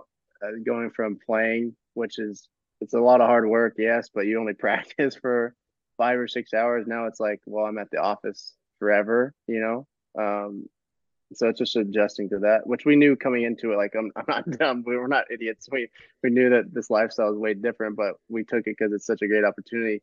Um, but that doesn't mean that the adjustment part wouldn't have been is it hasn't been difficult. So Sure. it's been nice having my parents and her family, my family, uh, my wife's family's from Evansville, so it's, it's very very close for them to come up as well, and they've been tremendous help. But you you are spending more hours a day outside of the home than you were when you were playing. Oh yeah, no question. Like when I was as a player, you know, you go in, get your treatment in the morning, you have your morning practice, you go get treatment after practice, stretch, do whatever, come home, you're home. Depending on the team, of course, my my experience has been mostly like then you're home all day. And then I had night practices at like seven thirty or eight. So I, I was with the kids all day. I picked them up from school, hung out with them, ate dinner, put them to bed. Then I went and practiced again. So like, you know, it's just different. And then you have off days, and you know, where you're literally just sitting sitting there and just, you know, off days. Now it's you just work. You're constantly thinking, how can I do this? How can I do that? Do you miss being able to take a nap? Yes, and al- although even as a player, I didn't get my wife was so nice. She let me like nap on game days. I got to nap on game days um, before that, but I just um, I don't think I'll ever nap again until until my kids are a little older. I miss I do miss Well, that. Ward just told me that he took like a four hour nap yesterday in the middle of a Sunday, Yeah. which is unbelievable. Well, it was it was three and a half, and maybe there'd been Sorry. maybe Sorry. maybe I'd hosted a party the night before that Eric came over and helped trash my house. So, you know, we were a little low on energy come Sunday. Had to clean up all the cigar ash off my deck. Well, there Oh, was some geez. cigar ash out there, but I was the only sober person there. For sure. That's the truth. That's the truth. And you could pick whatever you think it is that made people not sober. There was a cornucopia of stuff going on. All right. Anyway, Mostly legal. I want to ask you mostly. mostly. I want to ask you kind of an uncomfortable question. You are a extremely well-known person in the state of Indiana and even more heightened in Bloomington. People love you, they adore you. It is your hometown. But do you feel like when you go out to Buffalo's or or anywhere running an errand, dropping kids off at school, do you feel like you are always having to be on a, a little bit, if that makes sense? Like that you have to be watching what you say, or I mean, you're a good guy, so you're not going to say anything. Like me, I would have real problems. I'd be in prison and canceled. But but do you feel? I'm sure everywhere you go, people say something to you. Do you feel like you're able to just let your guard down and be you in Bloomington when so many people know you and kind of want a piece of you? Yeah, for sure. I, I've always viewed it as a privilege because, like, as a player, when I decided to come to play here, obviously it, it was a big deal. And uh, Coach Buckley at the time was, you know, him and my, he he was my main recruiter, and then my dad. We would always talk about, well, you know, if you do this, when you do this, like this changes everything. Like you have to, like how you present yourself. And of course, my parents they raised me that way anyway. I was Sure. like, I did never, I never wanted to upset my dad. Uh, but, um, so coming into it, like I've always felt like it's an honor to, to even have to do that. Um, where people would do care actually like, well, he, oh, that's how he acted. But I, I feel like I've always been that way. Just like, you never know who's watching, who you're impacting, what little kids watching you, you know, you know, I, I've always been very conscientious of that. And, um, I don't feel like I'm, I don't think, I don't feel like it's fake for me. Like that's just how No, I, it, I it never like, appears that way. you know, ever. like, so I don't feel like it's forced. If it felt forced, I feel like, yes, that would be like, that sounds awful where you can't be yourself all the time. But, you know, of course I, I, I don't get sick of that or, you know, I would never tell somebody to know, like, go, I'm like, leave me alone. I, I would never do that anyway, even if I wanted that to happen. But I, I've never really felt that way, to be honest with you. It sounds crazy. I just never have. no, I- but there's a really funny video to be made of like you in Bloomington at the line at Buffalo's and somebody like, hey, Jordy Hulls, and you just turn around, hey, go fuck yourself. like there's a funny video to be done. Oh, I could never. Oh my goodness, no. You'd have to pay me an, an, a lot of money. yeah, big. NIL deal. And- big NIL and, deal. and and I would have to tell the person beforehand, like, look, they're making me do this. There's no way. No. it would go against every fiber of your being. Yeah, unless they did something like my kids or something like they'd have to punch my kid in the face or something, and Yeah. then maybe I would. But even yeah. then, But- Jordy, no, I, think get you would- really fiery. You would you would try to say, "Well, I wonder what that person's going through." oh, I'm I sure my kid. if- I'm sure my kid deserved it. Yeah, it's like no, no, no, no, no, Look, no way. something we talked to Calbert about, and I want to bring it up with you, is that you had Mike Woodson coming into his senior year before his injury. They were the number one team in preseason. Calbert Cheaney was on a couple teams that were number one in the country and absolutely should have won a national championship. You were on the number one team in the country and you absolutely could have won a championship your your injury in the the tournament uh, obviously playing into that outcome is it just unspoken between the three of you or has there ever been a moment or a meeting where the three of you just sort of acknowledged you have this unfinished business and here you all are together and you're going to get this done Yeah, I feel like we well we always talk about like we want to win a Big Ten championship and a national title. Like, of course, that's all we want to do. Um, some of us has won, ha- having that whatever it is, but I, I I do think like we want that so bad.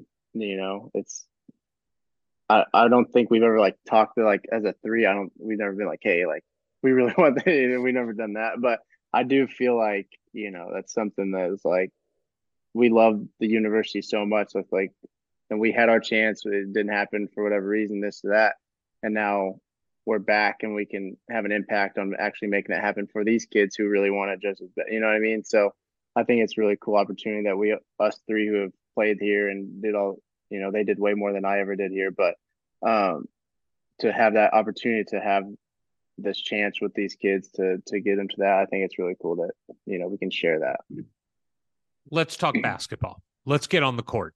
Um, and we, you know, we've run through uh, uh, the players with with your colleagues, and we don't need to do that for all of them. Ward, you and I will have to be uh, picky on who we choose here, so we don't keep Jordy up too late.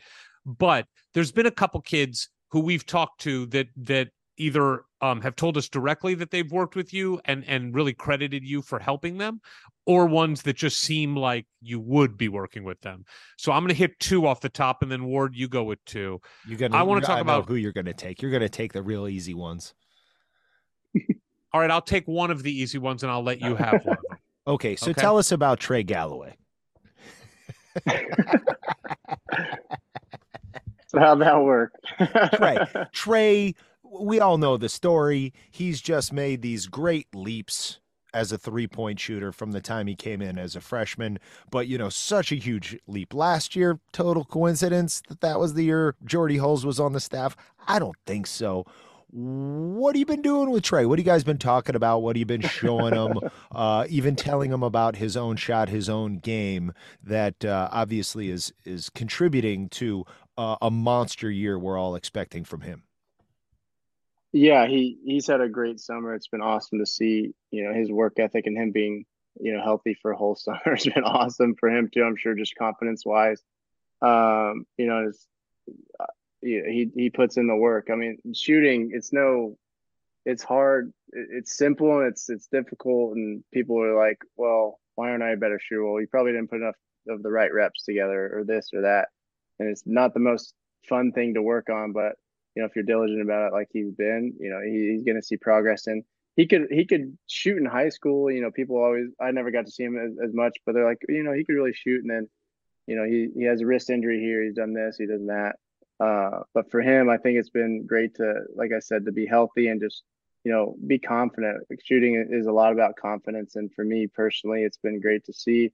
Just you know, not that it, it's not me. You know, he works out with a, lot of a lot of guys who who's been there for him, and um, but just if he ever did come to me or if he wanted advice, you know, I I was happy to give it to him as far as you know getting lower on your shot, making sure this is your follow through, this is your base, and if I ever see something in practice or something like that, um, it's easy to to do that because he he's willing to listen and put in the work in order to make those habits. Um, but again, it's not it's not me. It's it's really all Trey and um, you know the guys that he's working with on that as, as well. Um, you know, I'm really excited for this year for him because I think he can he could do really well for us, and he, he I think he will he will do well for us. Part of I think what's interesting is uh, the new rules for coaching and who can be on the court. And if I'm not mistaken, it is kind of been made official that you and Calbert are the two coaches on the staff that have been given that assistant coach designation that allow you to be on the court.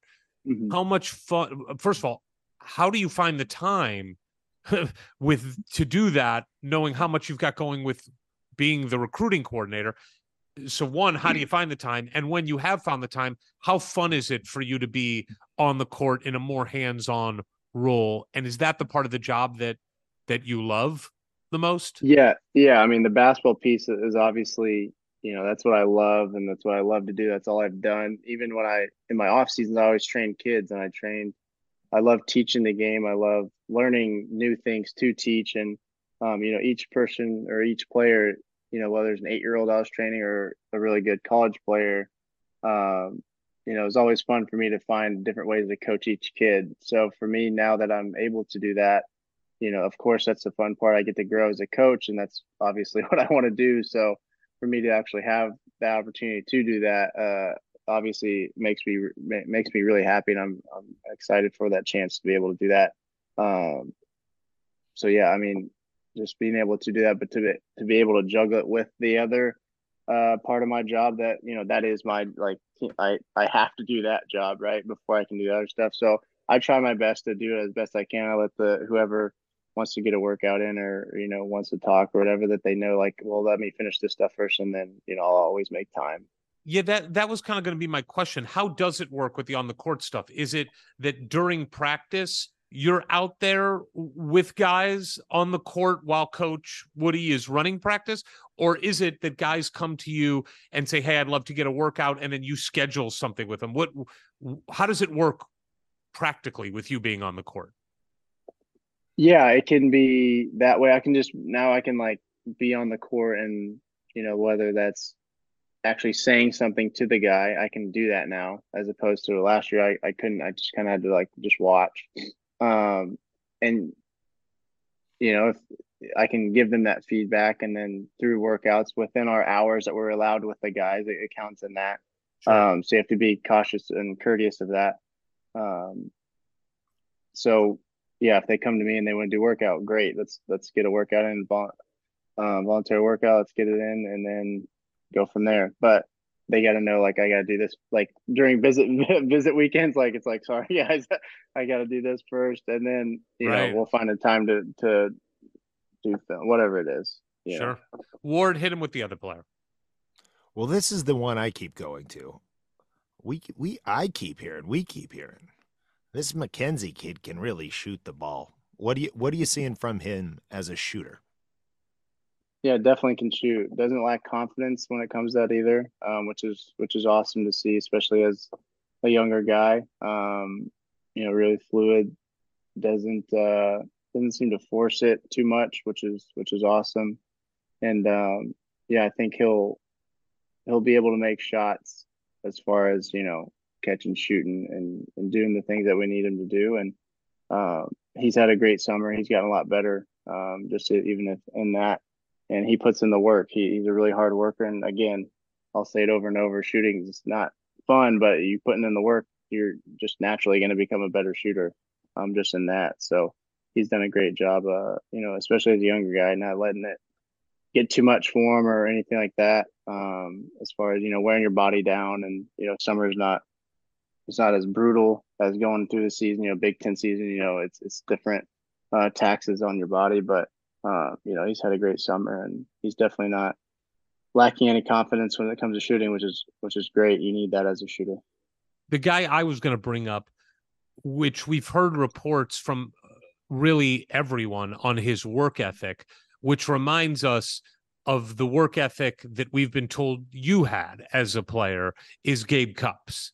Uh, Hmm. And look, there's going to be comparisons when you bring in a roughly six foot guy from the Midwest who, you know, maybe isn't the best athlete in the world, but plays the game the right way, busts his ass, son of a coach, like all those things. There's lots of parallels there. Um, what what what are you seeing from Gabe? Uh, and and what can you tell us about him?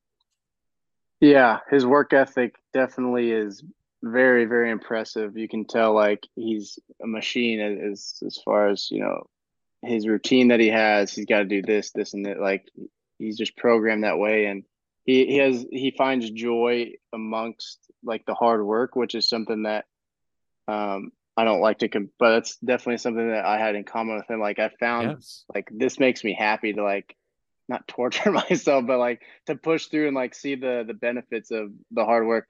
You know, because you don't see it right away. That's another thing that people don't understand. Like shooting, you're not going to see the results just in one week or two weeks. Like over the course of the summer, and then over one year, two years, three years, you see yourself. Like once you look back, it's been obviously now that I've done it. Like I see how much better I got each year just because I did this every single day. So like just the the exponential growth, you know, that just keeps going and going and going.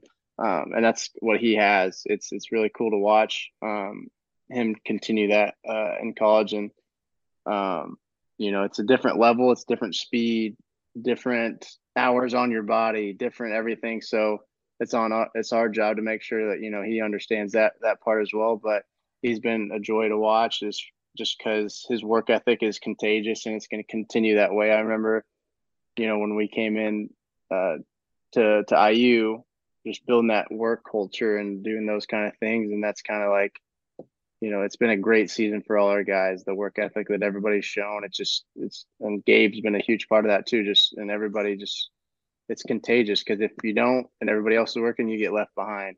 You know what I mean? So it's really it's been great to see him do that, and he's way more athletic than I ever was. I can tell you that. But uh, I was never like that. Who is the biggest surprise um, that you've seen? It could be a returning player or a new player uh, in the eight weeks over the summer, and then these few weeks that that everybody's been back. Is there one person that you would point to as like, wow, my eyes are my eyebrows get raised a little bit because of what they've been able to do this offseason? Um, I am uh, Gabe's work ethic. I I I'm not surprised about that. Mackenzie, he his shot like he can really shoot the thing. Um, and the confidence. I would say though, we all know how talented Malik is, but he's you know he's done a, he's had a great summer just body wise and just getting you know in the weight room and uh, getting in really good shape. Uh, I've been impressed with him um, the most, and how and how cool how big Kel'el is. He is Like- so tall. yeah, it's like it doesn't do it justice till you like stand next to him. Um, It's so then I- weird too, because like Trace was six nine. Seven feet is just three inches taller than that. That's Yeah. not that big of a deal, mhm. but he feels like he's 17 feet tall, Yeah. right? He is and his so arms tall. like like I'm around Groot. Cody all the time, and it's like Cody, you, you don't seem that tall compared to this guy, but I think it's Kel'el's just like his shoulders, his arms. You know, it's been Groot. You know Groot from Guardians of the Galaxy? That's what he is. Yeah, I got four kids, man. Of course, I know who Groot is. Groot is the best. By the way, did you see Guardians of the Galaxy 3? I have not yet. Uh, Well, so I also have have four. a- I also ha- I also have four kids. I don't have time to watch it. Well, when you do, get a box of Kleenex because you're going to be crying. You're going to be laughing too. You're going to be cheering. It's an emotional roller coaster. It is. And, you know, maybe next summer when you have a couple minutes during the dead period, you can watch it. I would love to watch that. Um, Jordy, you mentioned Cody recently Mhm. joined the League of Married Gentlemen. You were were you at the wedding? You were, right? I was. I was able to go. It was awesome. I was in the wedding. It was. It was real, a lot of fun. So tell us, give us something. What happened at the wedding? Anything good? Any funny story? Christian Watford make a fool of himself? Like what happened? no, it was great to see all those guys. Um, I hadn't been. I'm trying to think. The la- I've missed a lot of weddings. I've missed a lot of stuff since being overseas. yeah. Um, so this was the first wedding in a long time that I got to go to and like see everyone. So it was, you know, Derek, Seawatt, Vic, um, Daniel Moore, uh, Austin Etherington, um, Derek Elston, obviously, uh, Johnny Marlin, who's also you uh, that's a throwback. That's a Yeah, good trivia nice. question right there. Johnny, Nice. he's our guy, and a couple high school kids that uh, my Spencer Turner, a high school teammate of mine that I haven't seen in forever. Um, but that Indiana basketball wise, it was great to see everybody. We got Airbnb together. We stayed together. Oh, that's Um, awesome. Who's yeah, the it was really neat. Who's the life of the party when you all get together like that? we're all old, a little older now, and some wives are still pregnant, and um, wives have just gotten unpregnant.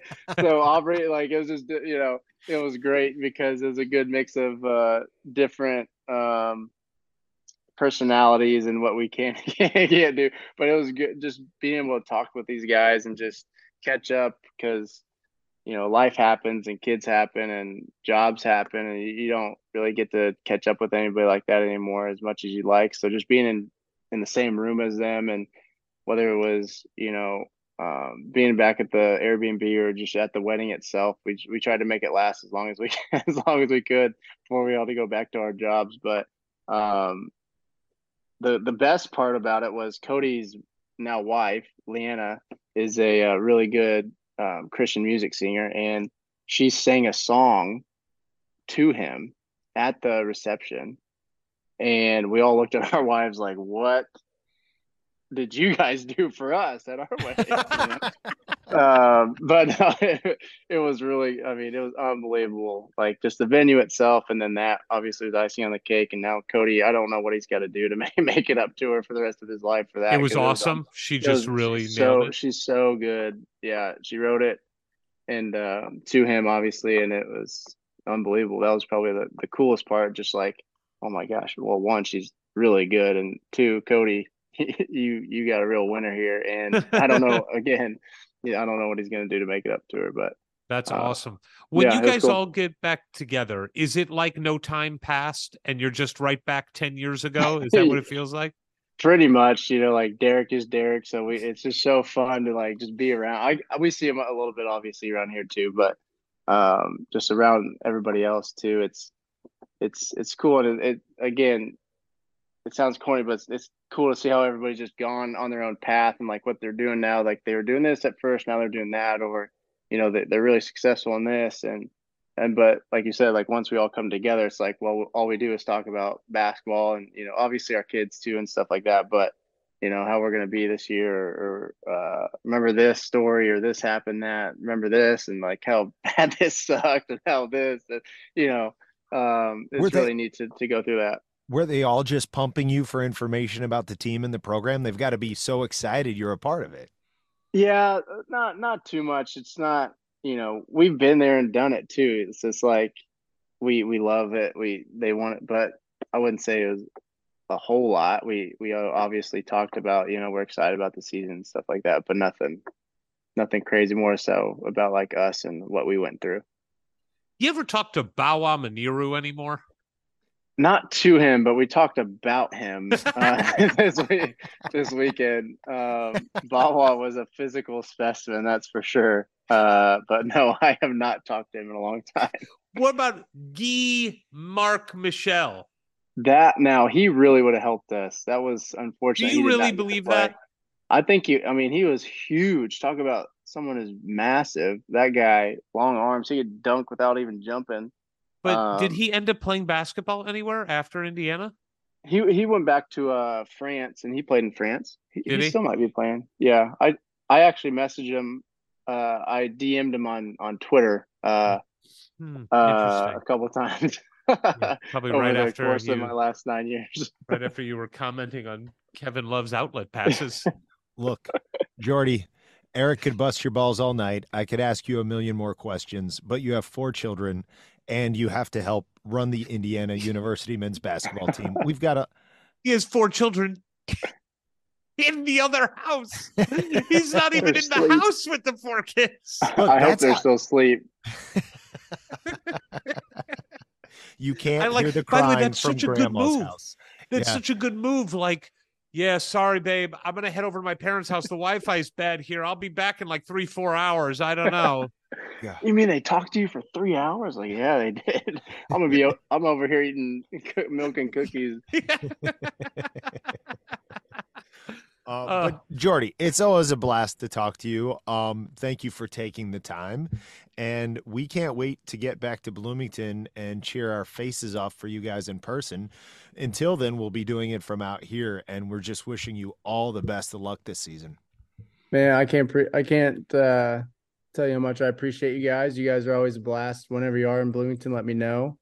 Don't be taking the golf carts or anything like that. Um Oh yeah, we got to tell this story. It's the We it's gotta the tell this wrestling story. team's golf cart anyway. We Yeah. got to tell this story. So at the fantasy camp, as part of the captain's club, all the guys that were part of the captain's club get to ride in the golf carts from Assembly Hall over to the dinner at Uptown Cafe. And last year, we drove the carts and it didn't go great. I'll just say that. It didn't go great. There was a whole controversy about it, but we weren't going to take no for an answer. We wanted to drive them again. So we drove them there, no problem. I had no issues this time. Ward was going to drive the cart back, and Jordy had the keys. Like Jordy was the guy with the keys. So he gave me the key and then told me, hey, just text me. Like first he told me where to put it. and then and then told me just text me like, you know, where you put them. Yeah, sure, of course. Why wouldn't I do that?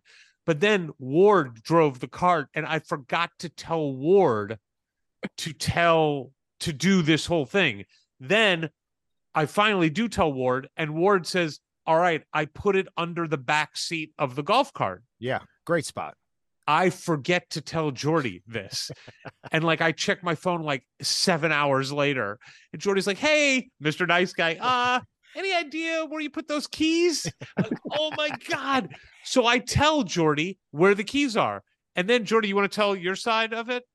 I could not find them. I I I couldn't find them under the seat. I had no idea where they were. I was like, under you mean like on the battery? Like what are you talking about? It was a secret compartment that uh, it was actually one of the campers' wives who was riding back with us. She just realized the the pad of the back seat could just lift up and it just would lay flat on whatever was, you know, between that and the back of the the tires. And so we just laid it in there and closed it. It seemed like real simple. I had no idea our carts could do that. And then you go and tell me it's under the seat. I'm like, I'm not seeing it, Eric. like, where are my keys? Did anybody find it? no, they found of course, yeah, they they Oh, found it. Someone's God. way smarter than me found, Well, I found the think there was actually time in between the messages where I was back at Cook Hall and I was like, well, this is where we left them. Yes, yeah, I think yeah. So then I opened it and they were still there. So I took a picture of it and sent it to one of you. Yeah. And then one of our great managers was able to, to grab it. And I was I was like, okay, well, I'm I'm the idiot here, not, not- I mean, look, the the safe money's always on me messing that up, but in this case, I you know, photographic evidence. This was this Yeah. was done just not well communicated. it's okay. It, it's my fault. It's my fault. Uh, take I do want to say though a special thank you to you for how great you were that whole weekend. Um, there during uh, the beginning of Fan Fest, talking to fans coming up to you, You're just so gracious to everybody around for the fantasy camp, um, the the fantasy golf outing that you're always great in, having a good time. You, it means a lot to us, and it means a lot to Hoosier Nation that you're involved with the program, and just how gracious you are. And it is never forced and it is never fake you do look at it like a privilege and the truth is it's a privilege for all of us to be able to call you a hoosier and and to be able to spend any time with you we we do truly cherish it jordy and you mean a ton to the program not just the nuts and bolts of what you're doing which you're doing an incredible job and not to speak out of school but i have heard very recently from some of the coaches there how incredible the job you've been doing there and how impressed they've been. But even beyond that, just your spirit being there is a big deal for this fan base. And and it means a lot to all of us that you're there. And I know Ward loves you because you give him your shoes and you guys wear the same size. My Jordans. It, wor- it works out. It works out. No, I, of course. Yeah. I appreciate you guys and I wouldn't be anywhere else. You know, this is, this is home. So I'm glad I could come back and coach Woodson give me the opportunity for it.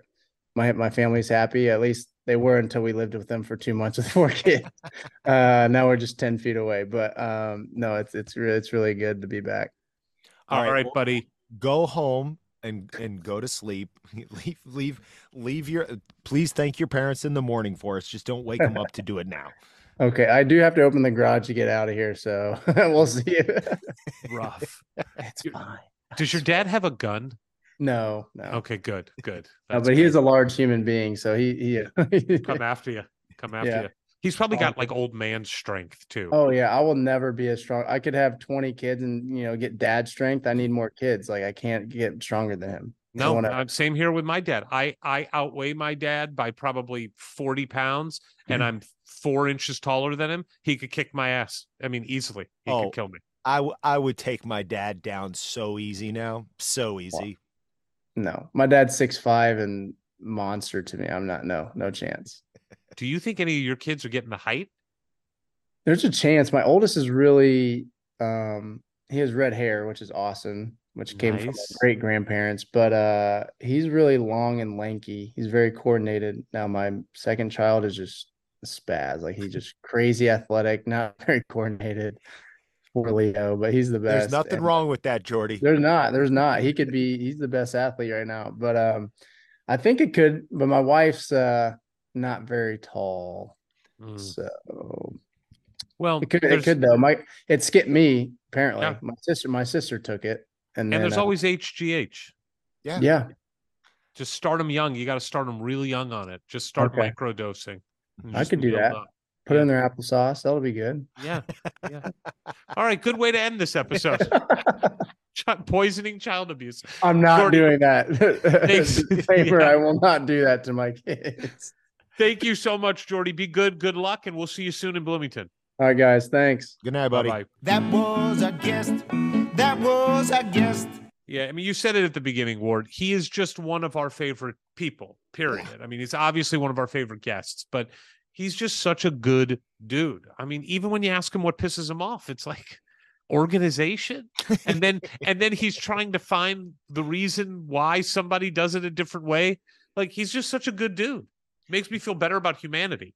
Yeah, I mean, worse about myself, but better about the- Totally. the, populace as a whole, and that, yeah, fiery, fiery enough on the court. Like he's he's got enough uh, grit on the court that that was, you know, you you weren't going to get away with with doing things the wrong way when Jordy was your floor general, and that's a great, healthy, productive outlet for that. But no, it I just kind of go back to to being in the offices of Cook Hall and him just coming out when we're around and just hanging out and you know not not trying to impose his his personality or or bravado just just wanting to hang out and be around and may, you know maybe get out of work a little bit maybe we're an excuse when we're around to like you know For sure. get out from behind the desk um, but to just sit there for 45 minutes an hour and shoot the shit uh, about basketball or nothing to do with basketball it's just always so enjoyable It is. And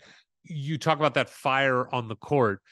There are moments where you can see it come out a little bit. Like, even though it's ball busting, when he talks about being Mr. Basketball in the state of Indiana, yeah, didn't see their name on it anywhere. Like it's a joke, but there is a competitiveness to him. And and I do believe like his attention to detail in the organization. And now that he's off, we can talk about that we all know, you know, we talked about it in the intro, the the massive recruiting weekend that just happened at Indiana.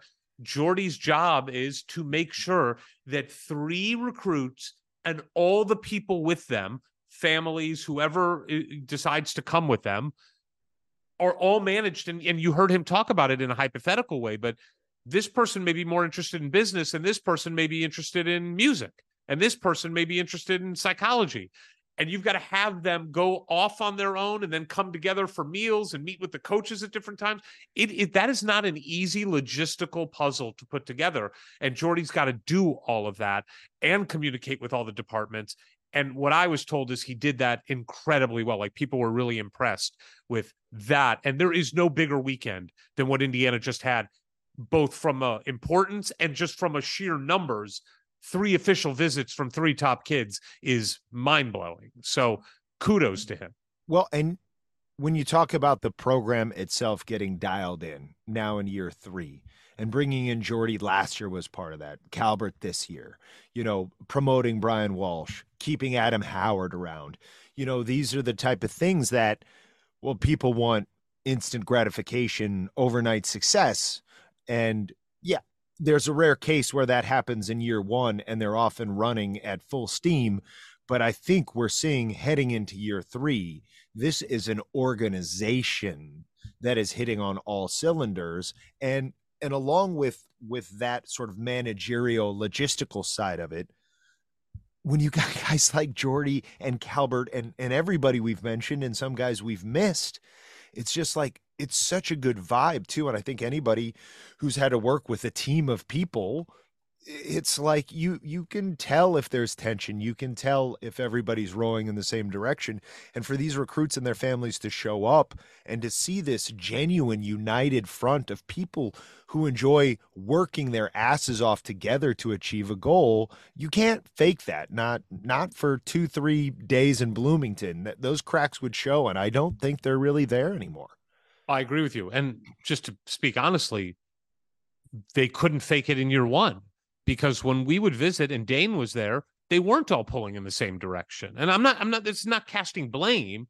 They just, it wasn't a good match. Yep. And you could tell there were factions and and that wasn't good they weren't all there wasn't an ease about being there that there is now and they obviously focus their asses off when they need to but when it's time to work they're all pulling in the same direction and you can tell there's no discomfort and everybody knows what their role is and they all fit together so i i couldn't agree more we didn't have him do but the sometimes why you I mean, know what I've done I now? I don't know though? how often we have to do this. I don't know how often we have to do this. We're terrible at this. We're terrible at it.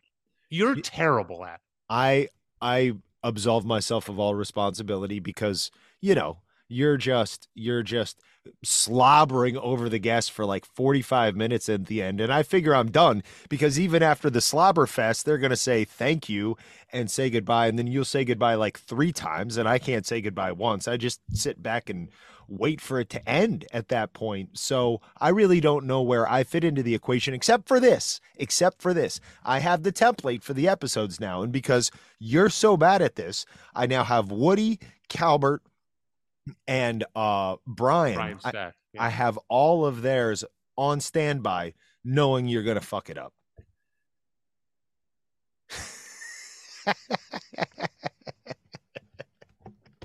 Follow us on Twitter at Hoosier Hysterics for the hysterics. No E, no, no I. I. No, Ward. Oh, yeah, you're right. this is brutal. Follow us on Twitter at Hoosier Hysterics for the hysterics. No E. I mean, Ward, I just want to go to sleep now. Follow us on Twitter at Hoosier Hysterics for the hysterics. No E. It's 739. What do you mean you want to go to sleep? No, it's 1039 in, in Indiana. I'm always on Indiana time. God bless you. All right, one more time. Follow us on Twitter at Hoosier Hysterics for the hysterics. No E, no I. But the sometimes why. No, no, you have to put the person no, in. No, I don't. No, I don't.